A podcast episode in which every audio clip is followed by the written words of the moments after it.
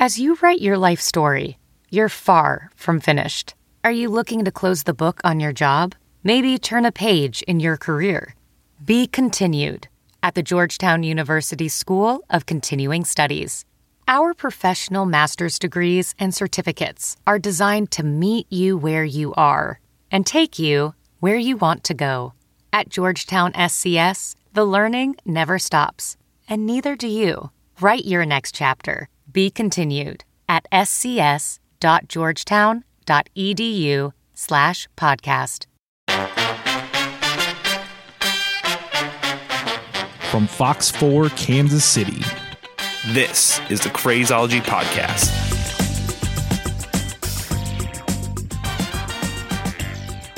The first band I ever formed was when I was 16 years old, and this band was terrible. Called ourselves Walking on Rooftops, and we literally were just three guitars and a bass. We even had a t shirt with a picture of cheese that said, We're not cheesy. No drummer, maybe one original song. We had no idea what we were doing besides telling people we were in a band. But we did have that t shirt. I think we played a total of four shows before one of our guitar players moved off to college, but it still felt like we were doing something, going somewhere. It was a start. It wasn't until much later that I realized it wasn't anything special, but I was 16. We played four whole shows. And I only tell you this story because today's episode is with the band Yes You Are. Not only is the band's music much better than anything I've ever created, one of the people I'm talking to helped create a band more than 10 years ago that was wildly popular. More on that in a bit.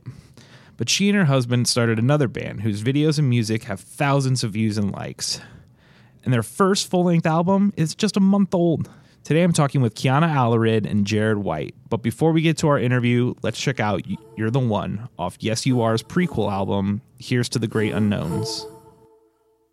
Patience in the you sin.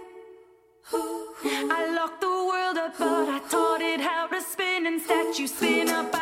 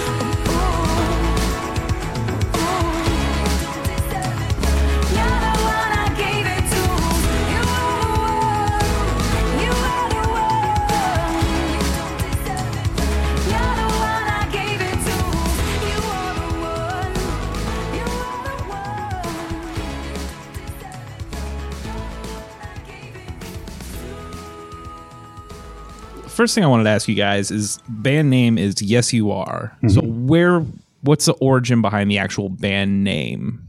That was a lyric in one of our first songs. Uh, just the song ended with us saying, Yes, you are, repeatedly.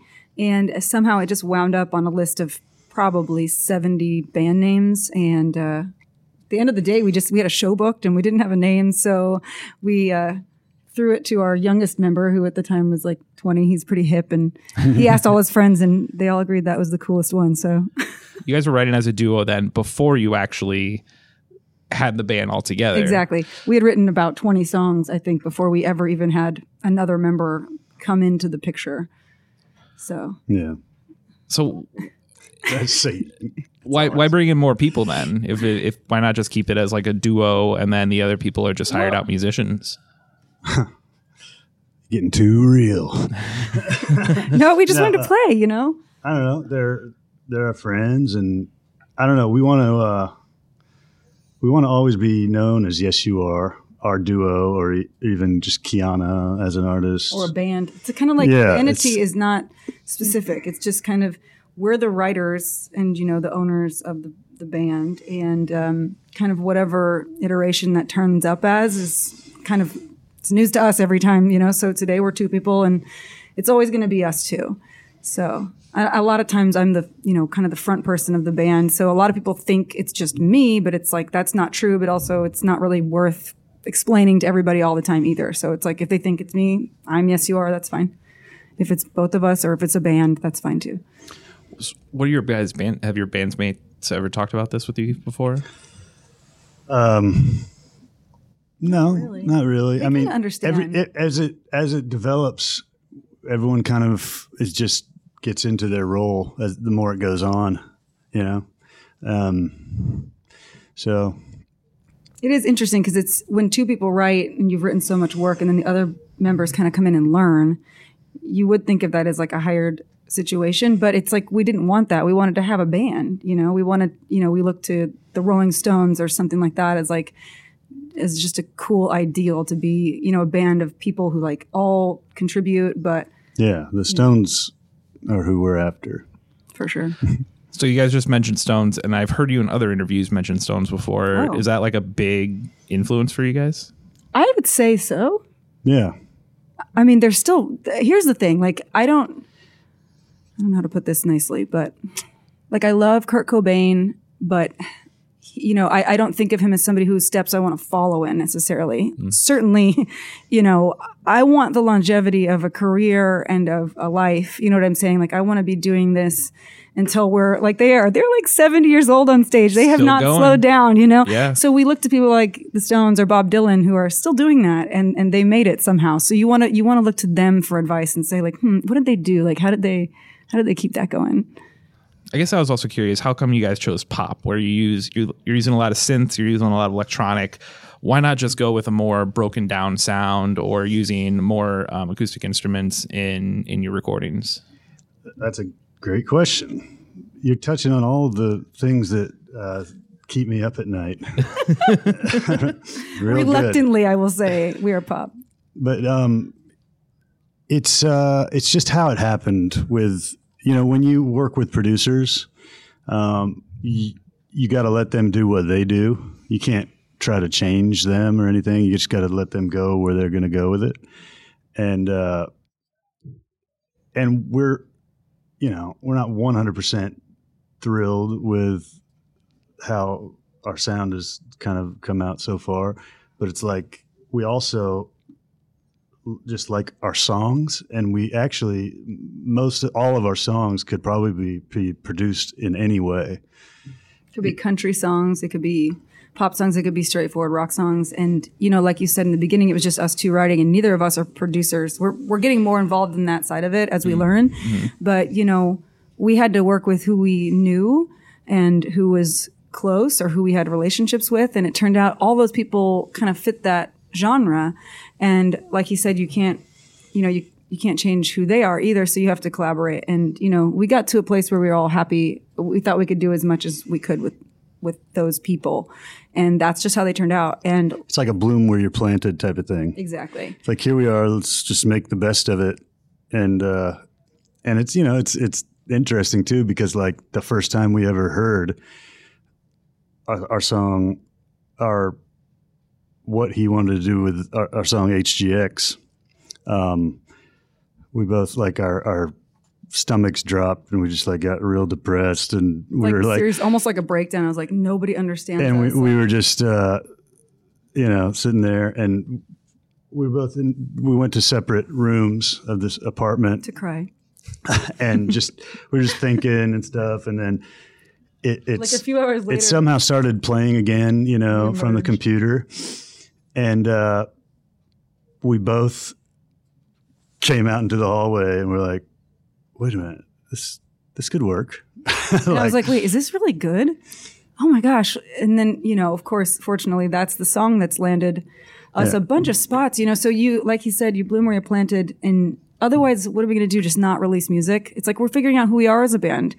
That's I don't think thing. we should keep it just because we're not entirely happy. I don't think we should keep it to ourselves. and it's like, and it, it is a process to get to where you you know a craft of you know to get to where you want the music sounding to you know what that doesn't sound right well, we finally you know what I'm saying though Yeah. it's like it takes a while to to capture what how you want it and we haven't done it yet um but i don't know there's a We're very close. We have a new there's new stuff we're working on that that is fine we're finally there but uh the album we just released, Here's to the Great Unknowns, is basically a bunch of songs that we just from this time period we're talking about of us trying to figure out that were kind of a struggle to get on board with 100%. And so basically we just thought we would never release them. the songs we like. It's songs are production. great. You know, they're solid, but the production, like you said, sounded a little bit too on that that end of the spectrum. And we just always felt like an indie band. I mean, I was I was always in, in indie indie bands making that kind of music. I make all my demos on GarageBand, and I know that's like the probably the worst uh, way to make music, but like they all had a sound to them that really had a certain magic, and we would take those to producers and. They, you know, kind of spin them into these like slick things. and that's what they did. And that's what they did, and they did great. But like we sort of kept wanting that rougher sound to be there. And We we, just didn't get it. yeah, yeah. But now we have somebody we're working with, and the reason that's kind of a prelude. This new album, we don't like to call it a demo. We like to call it a prelude because Debut, you mean uh, what would I say? a demo? Demo art. We don't like to call it a debut album. We like to call it a prelude because it's we have a whole new album ready, another album like almost ready to put out. So, So it's a it's a prelude in the sense of like it is the songs of us figuring out who we are and how and navigating out of how we're going to get the sound we want and um, and the productions aren't are it's not a knock on the producers. Producers are it's amazing. like they're they're great and, and talented and, and it's good for for what it is. It's just like what it is isn't my favorite thing. You know what I'm saying? Mm-hmm. Which is you know it's weird. it's a, it's a, Yeah, that, that, I mean, that you're kind of describing like a very strange situation because it's almost sounding like you're not even a huge fan of your own music. Mm-hmm. Do you feel that way? I'm a huge fan of our songs. I'm becoming uh, a huge fan of the music too. With these new things we're, we're really like Mm-hmm. loving it. We're like this is like i could cry. This sounds exactly like what i it's even better. Like this producer really just kind of it just t- turned out that he kind of his tendencies were like what we would do. He kind of does something before we even say it. Like he's just we're on with him. You know what i mean? So these songs are coming back for the next album. Just we love them. But i think really if you ask any artist you know do you love your work? Do you listen to your do you love it's like they're not gonna it's really not up to us to love our work. Like we we're being inspired from wherever that comes from. And i think our job as an artist is to be a channel to that and put it out. So if we don't put it out that means we're not really doing that part of our job. We're getting in the way saying That's what- we have an opinion on it. We don't like it so we're not going to put it out. And that's not really That's our what, business. and so that's why we decided to put them out because they're just like, this is just how, how it was supposed to be, and it's, it's, uh, they're they're well crafted, and it's not up to us if you know to decide. It's and it's going to do the songs will do their job you know regardless of what they sound like you know there was this book called Radio Free Albemuth that's a philip k dick precursor to his later work called Valis. It's real far out stuff, but he had this idea that he would put an encoded song out there. He was like a an engineer at a at a record studio, and um, he would encrypt it with like information. This is all during like Cold War kind of stuff, and he would encrypt it with this information and put it out there, and it would somehow save the world. And um, then the idea got nixed by the the radio station, but somehow it got played anyway, and he knew it was too late. Nobody could stop that it already happened. See what I'm saying? So it's like the, the songs have a job and they're going to do that job whether we like how they sound or not. You know, they've, they're going to reach whoever they're meant to reach. They have a purpose. So I'm curious if you guys change up the sound then when you're playing live as much as you can, or do you try and keep it somewhat close so that your fans who have heard it, um, heard it from the album, or heard some of your demos that you've dropped, uh, do you, do you keep it somewhat close to appease them, or Yeah. do you just do whatever you want? We keep it somewhat close. I mean, it's it's weird too because I also think the songs are fun. Like And- even though they're not yeah. exactly what we wanted, I, I can enjoy them and I like to play them. And live, it uh, it just n- naturally seems to take on a rougher sound. To It sounds grittier when we play live anyway. So even if we, you know, try to incorporate all those like pop elements, like it's still we're still a rock band on stage. There's no denying that. We don't we're not up there like Selena Gomez or something. Okay. like it comes across as a rock band. But that has been the issue, I think, for us so far is with the sound of the music. It's it's too pop sounding for people who like indie music or alternative music, and it's a little too weird for people who like pop music. Hmm. And so, but people seem to know that there's something going on with it, you know. But it's like it just I just don't, we haven't we're just now like we were talking about just now starting to hit the sweet spot mm-hmm. you know it takes time to to get to where you're trying to go you know Well, let's go back to one of those that you guys already brought up, HGX. First big song that really got out there as Yes You Are. What was the whole what was your original idea behind it? And what did it end up being after the production and all that stuff? That's that's a great that's a great one to listen to the demo to, which I think is included in the um, deluxe deluxe version of our album, which is available only on our website. You can buy it from us either on hard copy or download, and you actually get all twelve songs from Here's to the Great Unknowns, but you also get twelve demos, so you get to hear like the first versions of the songs and kind um, of how we were envisioning how we. But that's one that's almost identical. It's kind of weird. Besides the fact that it started HGX? sounding, yeah, it's the. I mean, the song is like exactly, you know. I, I disagree You disagree? well, I mean, like all the hooks are there, like oh yeah all the same parts. well, yeah but the then, song you is know, there but it's like the production we we were thinking of much more like Kind of tribal. tribal like Yeah. Yeah. Mm. But the cool thing, but you know and he, but he made it kind of a what it what it is whatever it is, the cool thing about that is that was one of our first songs we ever wrote together, and um, he he had been asking me who my favorite artists were, and I told him Timbaland was like my one of my f- just favorite like ideal people to work with. So he basically wrote what he thought sounded like a Timbaland beat and like a Timbaland song. And of course, like when you try to do something like that through your own filter, it, that's not how it sounded to me when I heard it. But I was like, this is awesome. You know what I mean? So that's a fun exercise that we do sometimes. Like he's been listening to Lana Del Rey recently. Just like, how would I write a song that sounded like that? And then the thing is, is like it never will sound like that. It will never turn out sounding like that. But it'll sound like what Jared. Yeah, it just is- comes through you. Yeah. Uh, it gets filtered through you and becomes its own thing. But it's a great way to write. Just like try to write for Another voice. and I, everybody. A lot, most all right, uh, songwriters do it. I'm sure, but like one of the famous. I just heard a story about McCart- Paul McCartney. Uh, he would just he he read in a paper that the someone said the loudest, nastiest rock band ever, talking about the Who. And he's like, "Mm, I want to write a loud, nasty. And so he was just trying to be the Who and wrote Helter Skelter, you know? so that's a great way to write. All right, let's check it out. This is HGX from Yes You Are.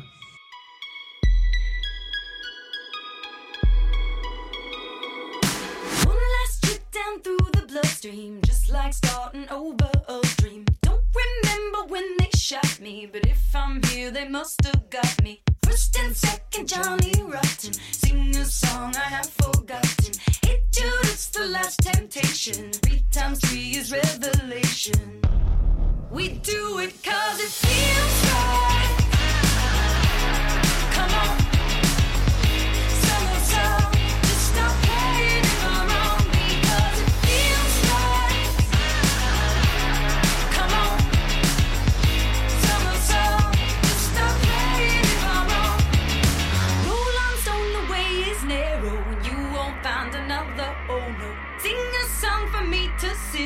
Do whatever we are into. Put your hands upon my body. Make me so illuminati. Roller coaster, don't come off it. Ride it till you turn a profit. Ride it clear across the ocean and feel that Holy Ghost explosion. We do it cause it feels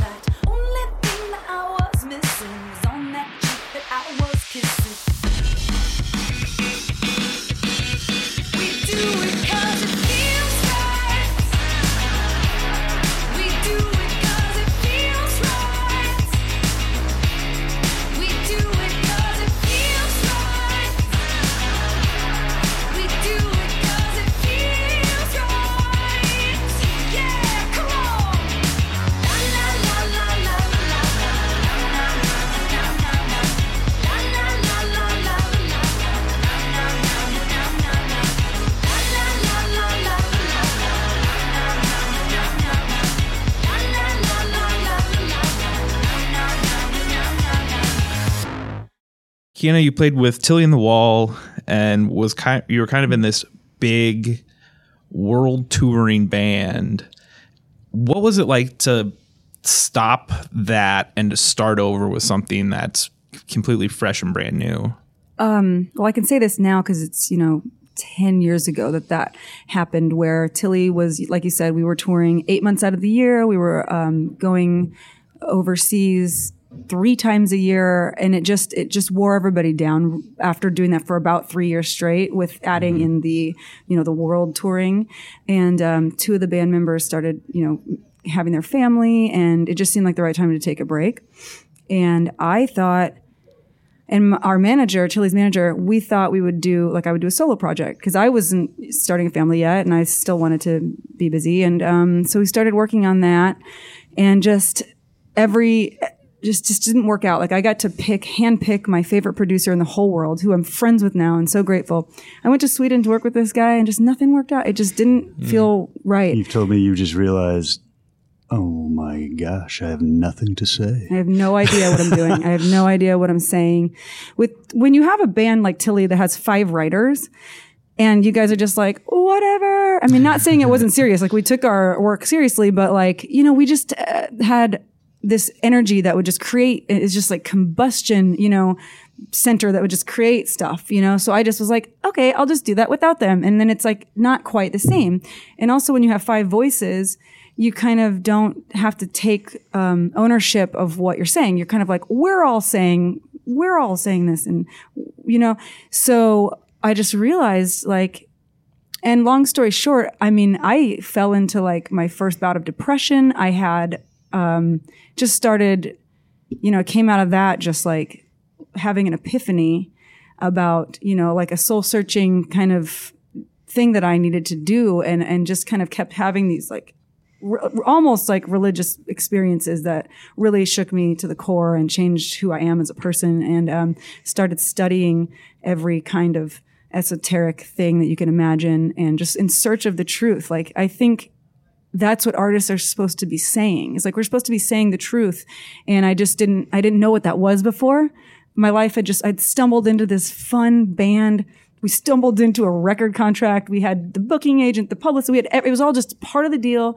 Not even hard to get, just fell into our laps. And I had fun for like a decade. And like after that, I'm like, wait, that doesn't just happen like Yeah, that, to everybody. That's what I think the funniest part is. It's like, um, I mean, I don't know how long it was. You, you probably played around town for like a few months, and then Conor Oberst, be- you know, did what he did, and uh, he was like on the cover of Spin who they were you know? friends with, who they were just had kind of grown up with and were friends with, and then he just signed them immediately and took them on tour, and just immediately they had a huge following. He's Just- like, how would you guys And- like to be the first band on my brand new label?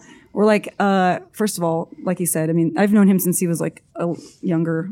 I don't want to say a child because he wasn't a child, but like you know, he asked you that at just like his when he was just red hot. yeah, he was, on you the- know, and the whole scene had blown up in Omaha. You know, the faint, cursive, they're every all these bands are just blowing up, and and it's still people talk about the Omaha scene. Like there's an LA thing going on right now, um, and they all are basically playing off the Omaha sound, and they'll admit it, and they they like love it, and actually some of like one of our Tilly's uh, keyboard players playing with like Phoebe Bridgers and like all these guys just like you can tell they just love that era. And I don't blame them. But there was a real like palpable sound happening. There was something happening there.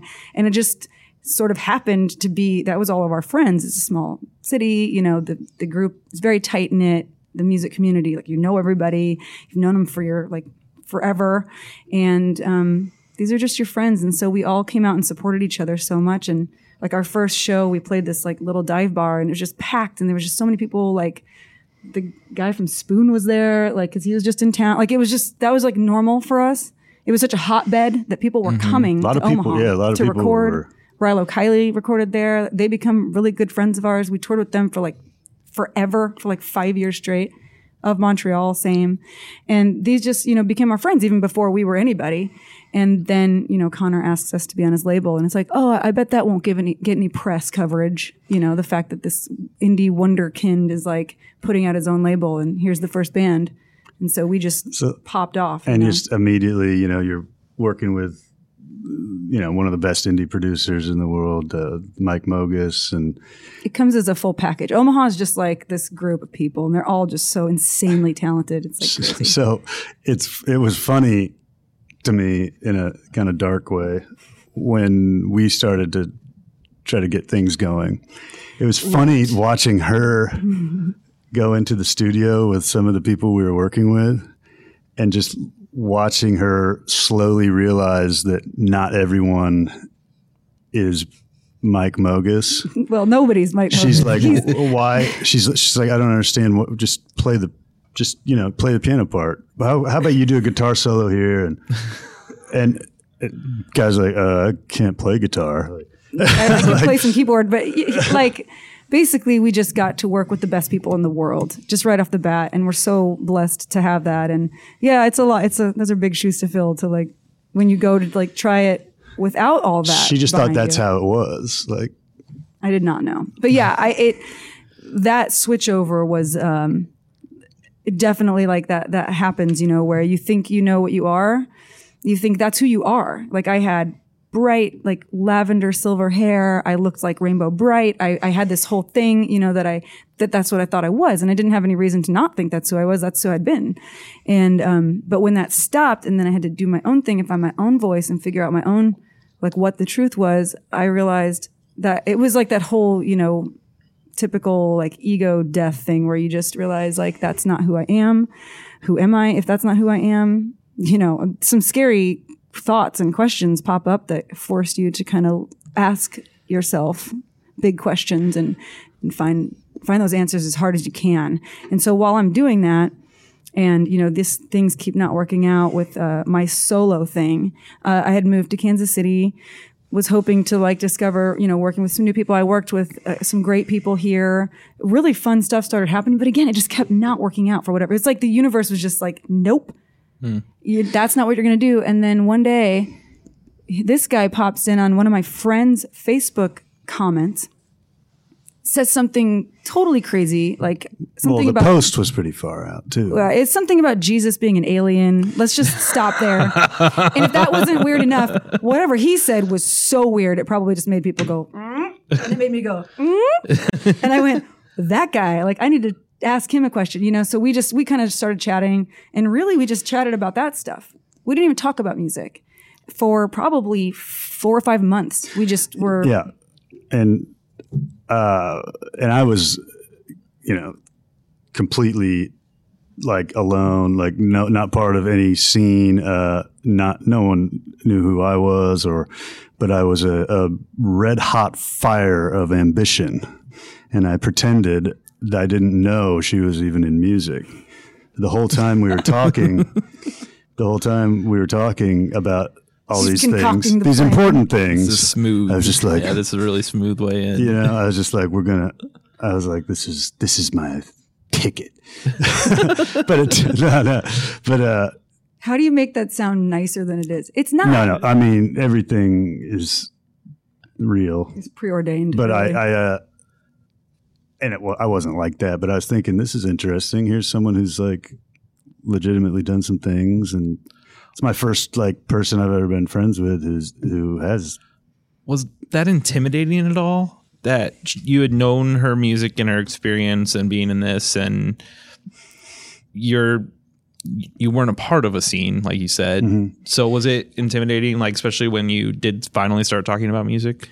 Well, um, no, because I had a few aces up my sleeve. Uh, no, we uh, we uh, well, first of all, he had it wasn't. once we started see. talking about music, he had two albums worth of stuff that he'd made in his basement that sounded like not quite like they were demos. Like so they they were amazing. I was like, what? Who are you? Like on top of like us connecting, like just the two weirdest people. in the That's whole why it wasn't intimidating, but it was because we connected so big uh, apart from music. On a higher level. we had already yeah Mm-hmm. Yeah, connect- it was already like the bond was just like un like there was n- I had never been able to talk to somebody about some things that like were on my mind like just too far I mean I already mentioned Philip Philip K Dick's my favorite author I mean you can't really find a weirder author you know uh, so my mind was already that's where I lived my daily life was just on the farthest outreach of you know what I thought consciousness was, what I thought the world, what are we living in, what is this place, you know. It's not the kind of talk you have with like everybody, you know. So he he immediately went there with me, and so we just bonded over the fact that like we might be the only two people that we've ever met each other that we can talk to like that. Yeah, we definitely brought in. She definitely had some things I knew about some things I needed to learn, and and I had some things she needed to learn.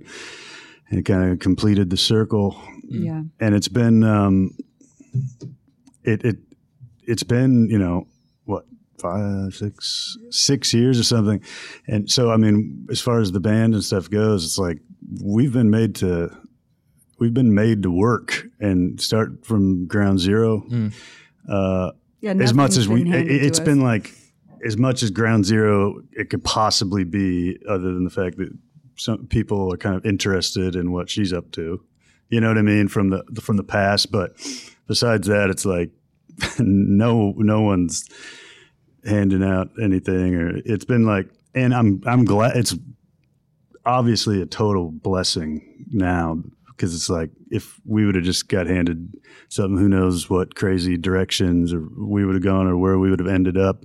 But now we just we know we've learned uh, we've learned our song well before we start singing. You know, Mm, there's a certain we've learned that there's a certain kind of discipline and a certain kind of mindset and certain rules that you have to follow you know to get to where you want to go and if you don't do those like typically doesn't turn out that great for you even if you make it there it might not work out that great for you and like i said we don't we don't want to burn out like some wonderful legendary artists do you know and that's that's such a such a sad like cycle that you see. It's like these people are just so incredible. They could have gone on and on and just made so much work.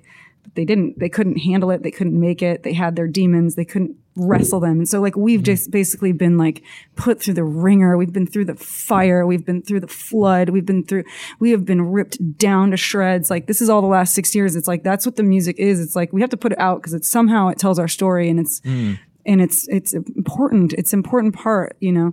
And now we feel like we've been made solid. Like we can now we can be given things like okay here's the right producer like that's how we operate too. Like we we just know these things are going to happen for us you know? We and that's i think one reason why you probably weren't intimidated to talk to me. We do a lot on you know self um, improvement and and things that make you nervous like you know going on live tv makes you nervous. It makes anybody nervous. I don't care how many times you've done it. The more you do it the less i guess intimidating it is. But i don't know we're just supposed to do things that make you scared and uh, i think if you don't do that you really regret it you know and also it's like part of what we're doing you know so we've been finally made pretty sturdy and steady and we're like ready I mean, you guys have said that. I mean, you've just written so many songs together as a duo. Um, I, I remember hearing that. You know, you've sometimes it's I can't remember what you called them in in one area that I heard, but you have like this little nugget that was just left over, and then the other mm-hmm. one comes and picks it up and finishes the song. Mm-hmm. Are you guys just constantly writing just all the time, and then you're just passing it back and forth until you're like, oh, I think we actually have the final product here. Yeah, that's it, the way it's been in the past but it comes well. It kind of comes in big spurts, but when mm. I, I f- when I'm I'm gotten kind of attuned to like w- when things are coming, and so like when it's when it's coming, I'm I am writing constantly. Like And- he's up in the middle of the night. He's up at six a.m. Just up to get all day. capture, you know, because it's like that kind of inspiration doesn't. It's not a like a, a permanent thing or something. So it's like when it comes, now I've learned how to just you know milk it for all it's worth. And then if he gets to a place where he's like, I think you should do the bridge on this. Like, see what you can do. Load it into your system, which means I'll record a demo of it. I'll have him. I'll be like. Record to a click, he'll record the guitar part. He'll do like a vocal pass of the melody if he has a melody or lyrics. And then I'll just sit there where the empty space is and see what I come up with. And like that's how we made most of our songs. You know. Yeah, pretty much all of them. And then, um, yeah, and then we, And then with lyrics, it's fun too because he's usually on about something, and we'll talk about that, like what he's what he's on about, and then he'll throw it to me, and I don't necessarily have to do what he's doing. I don't necessarily have to be saying what he's saying. And It doesn't really matter. And again, it's kind of like it's going to come to me. I believe it, so I know it. I already know it. So when the words come, and I'm like, I don't know what that means. It doesn't matter. It's going to end up meaning exactly what it's supposed to mean. It's the cut. It's the what is it? The cut and the what's his name? mm, cut up thing. The cut up theory that Well, yeah, there's like real interesting things about you know William Burroughs talking about his cut up theory. Like, uh, but the most interesting thing I've ever heard about it, I think he said it, uh, was when you cut into the present, you can predict the future. Yeah. So that's what we're doing um, typically, and I think that's why this this duo like it, we can't really involve anyone else in like the the real core of our songwriting because I don't know anybody else who believes like we do about that kind of stuff. yeah. You know that we like could. It would just we would have to have the f- sort of final final decision say. of whether it was used or not. Right. You know what I mean? But you're talking like, you know, he's writing, he's researching other things, old things, uh, taking from whatever, taking from the air, from a sign on the street, you know, um, just again believing that it's coming from somewhere and this information is going to, in the present, it's going to affect the future somehow in a way we really we can speculate on. We have a lot of theories about how it's going to affect the future, but um, yeah, we don't really know. But none we're going to say. No way. no way. Cut up is done by taking a finished product, cutting it into pieces, and then rearranging the pieces to make something brand new. Like Jared said, William Burroughs cites T.S. Eliot's 1922 poem The Wasteland, which used newspaper clippings, as an early example of what he made popular. What's interesting is more artists do this than I really previously thought. David Bowie used to use it for some of his lyrics, and Thom Yorke used a similar method in Radiohead's 2000 album Kid A. Makes you think about the lyrics people learn and sing to themselves. So, listen a little closer. What do you think was inspired? What do you think is random? This is Get Me by Yes You Are.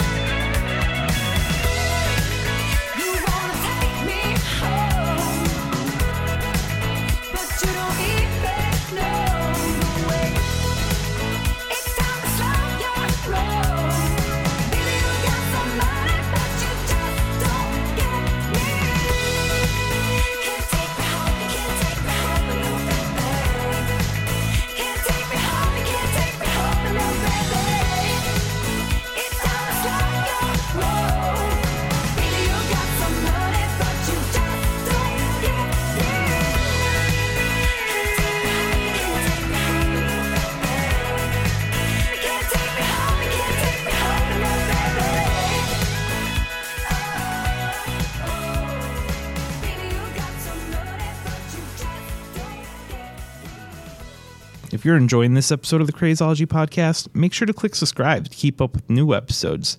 You can listen to a conversation about classic country music with the Kansas City cowboy Dusty Rust, listen to folk music by Brooke Blanche and Kelly Hunt, or hear my conversation with strange music artist Mackenzie Nicole.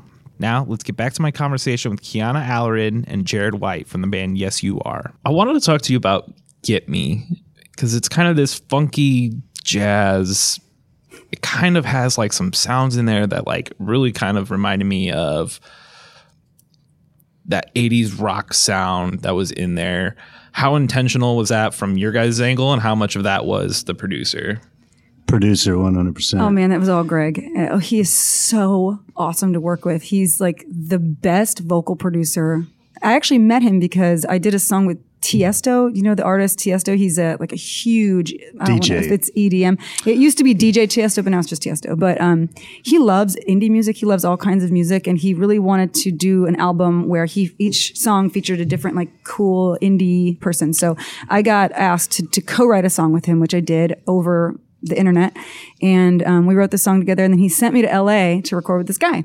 and he had this guy had worked with like Miley Cyrus and Gwen Stefani and Goo Goo Dolls. I mean, he's got like you know gr- he's got a Grammy. Produced two Kiss albums. Oh wow. Yeah, No doubt. lots of no doubt stuff. Lots of awesome '90s stuff. Like was it Sheryl Crow or somebody?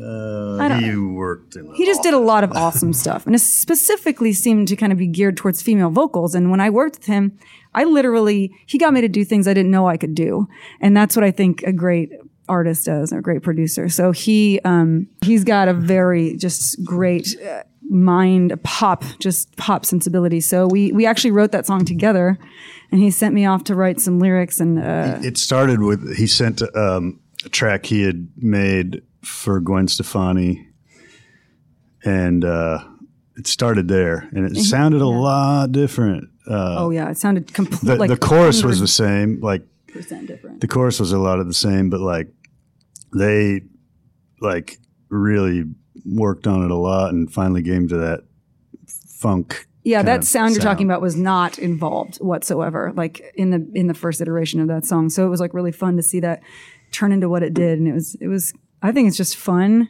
Our guitar player Jacob is he's just such a ham, and he just like That's Jacob's guitar solo that Yeah. he, he played in mm. Kansas. yeah he sent it because we were in L.A. working on that song, and we mm-hmm. were like Jacob, we need a, a guitar solo for this part, you know. And he sends that back, and we're like nervous because we don't know what he's gonna do. Jacob's a wild card. I just mean that in the best way. Greg But Greg was it. like, "Yes, this is perfect," and I was like so proud in that moment of, of Jacob. Um, Jacob's nickname is literally Jake Stadium because he only wants to be in a band big enough to play a stadium. So we have to kind of make that dream come true for him. Yeah. that's where he's most comfortable. He really, he's like one of those people who doesn't get nervous. He's like, "Where do I stand? Like, let me rip." You know. Oh man. funny because quick story him and i jake and i were were in we had like a band uh, a, a long time ago and it was still this stadium thing. We jake stadium we called it. And we lit this band we only played stadiums. Uh, like we played at like the, an empty Can, KU Memorial Football Stadium, you know, and then we played like at Missouri Western. But that was our conceit. It's like we would only play stadiums. it was a bit of a concept. so we played band. we played to so many like stadiums with like five people in it and stuff. How did how did they how did you get these booked? Because I mean, like it's hard enough sometimes to get a show at a record bar. Yeah, But you're in an, you got a stadium? Like Yeah, you yeah. convince them to let you go. yeah, yeah. It was like um, it was. Okay, so the St. Joe. memorial, the the KU one, we saw that there was a um, like an all night um, walkathon type thing, Mm. and so that was okay. We can we can get into that stadium, talk our way into that one. and uh, the the one in St. Joe was actually uh, some uh, promoter was doing a thing there. Um, like a festival or something. yeah, and it, and like there's barely anyone there, and like he he took a huge bath on it, poor guy. But like it was raining, and Oh. in this, and uh, he had some connections to like the military. This guy and like the National Guard came. Like it was supposed they we were supposed to have some big recruiting that was going to be part of it. Like, and the National Guard came.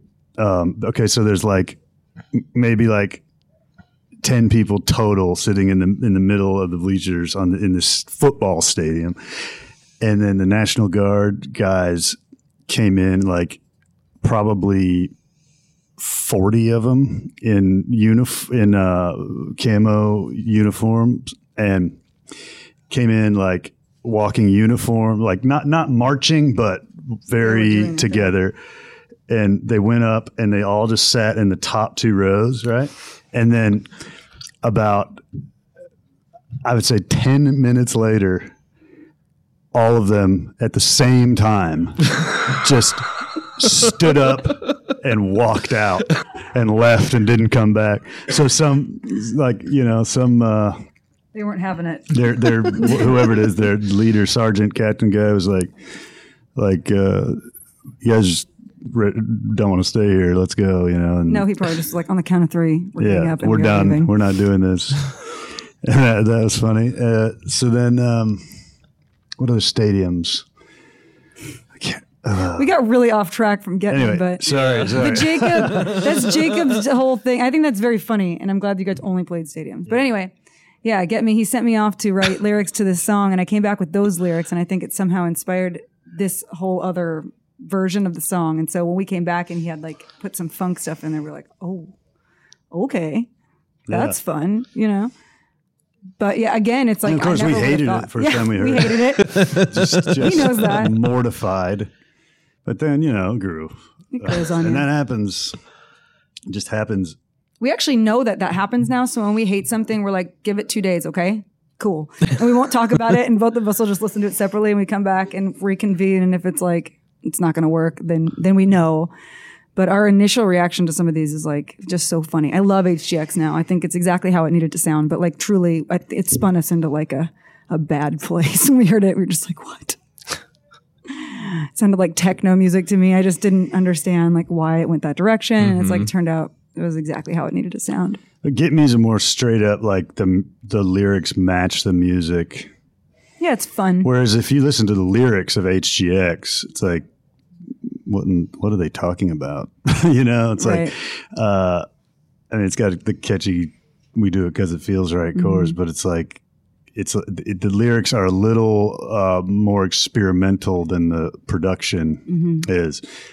I will which say on Get Me though, there are some secrets still embedded in those Well, words. every, every song will So- have that, but uh, it might just sound very straightforward, but there's a lot of trickery going on in there. Yeah. That's the most fun part of writing. Like what kind of?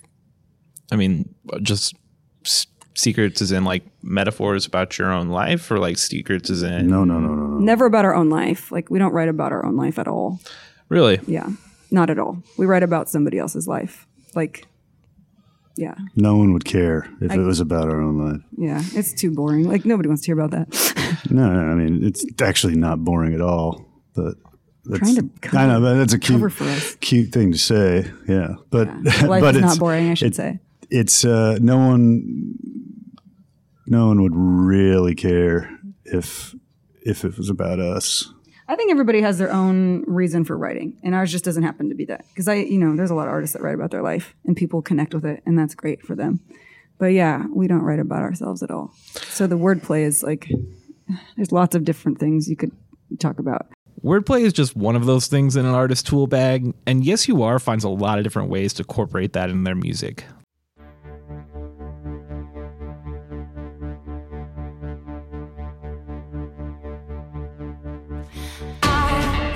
To leave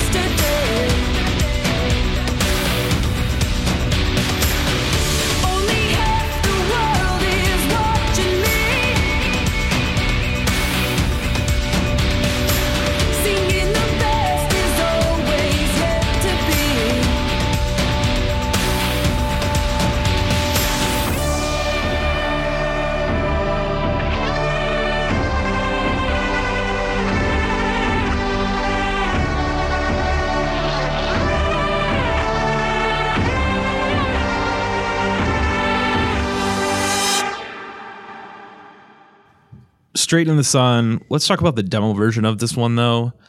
What does the significance does the song title have to the song itself, and what's the how did that song basically come together?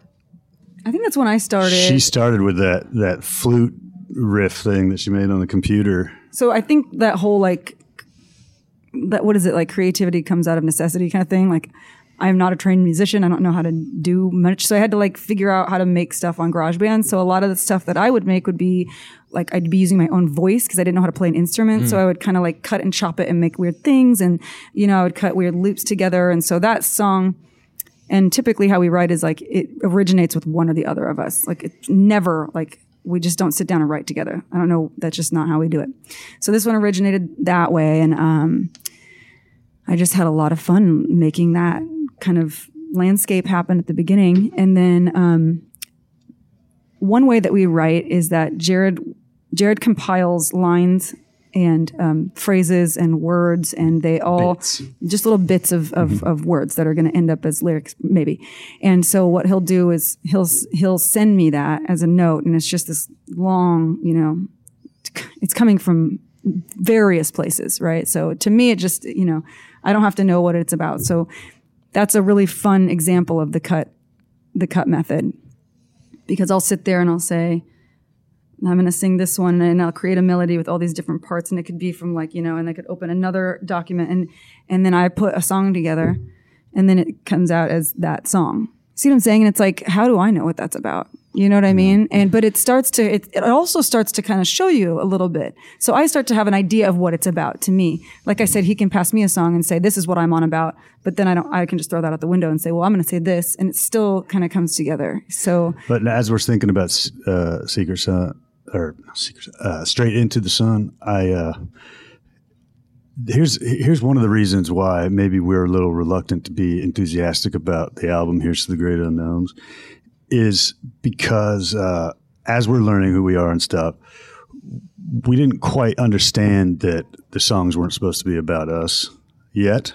We do now, but I think one of the reasons we're besides production is that we're kind of like, eh, it's because actually some of these songs not get me at all, but like something like Straight into the Sun, the earlier it's a little too much about it's not about our lives, but it's like us. it's about us like trying to just having an outlet to talk about what we were going through, which like I'm sure you're gathering was extreme, it was extreme odyssey that we were going through together, which I thank God every day because like, I mean, there were days, you know, I was, I just felt like if I didn't have him, like some of these epiphanies I was having, I mean, it's like, I mean, you'd have to like I had to read the definition of kind of what those things meant because I didn't understand what was happening to me. It was so crazy.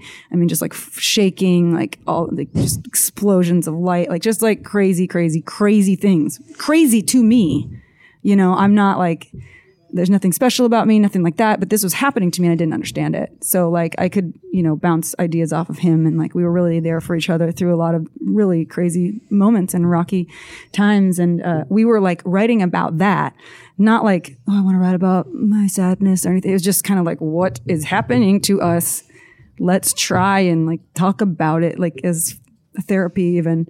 So But the idea is, as we go on, like you won't be able to find any trace of us anymore in any of the songs. we have left the building. That's it for today's episode of Crazology. Today's episode was produced by myself, Kendall Swank, with production assistance and editing done by Mike Simpson and production assistance from Stephen Trammell. Check out the other podcasts from Fox 4 Kansas City at fox4kc.com. Until next time, this is Straight into the Sun by Yes You Are.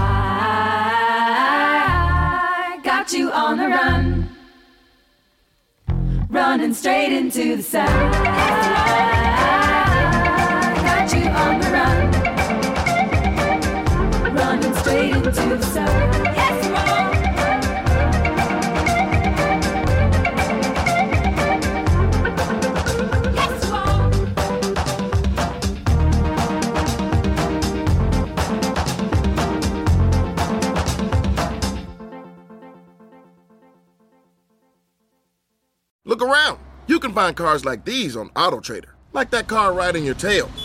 Or if you're tailgating right now, all those cars doubling as kitchens and living rooms are on AutoTrader too. Are you working out and listening to this ad at the same time? Well, multitasking pro, cars like the ones in the gym parking lot are for sale on AutoTrader. New cars, used cars, electric cars, maybe even flying cars. Okay, no flying cars, but as soon as they get invented, they'll be on AutoTrader. Just you wait. AutoTrader.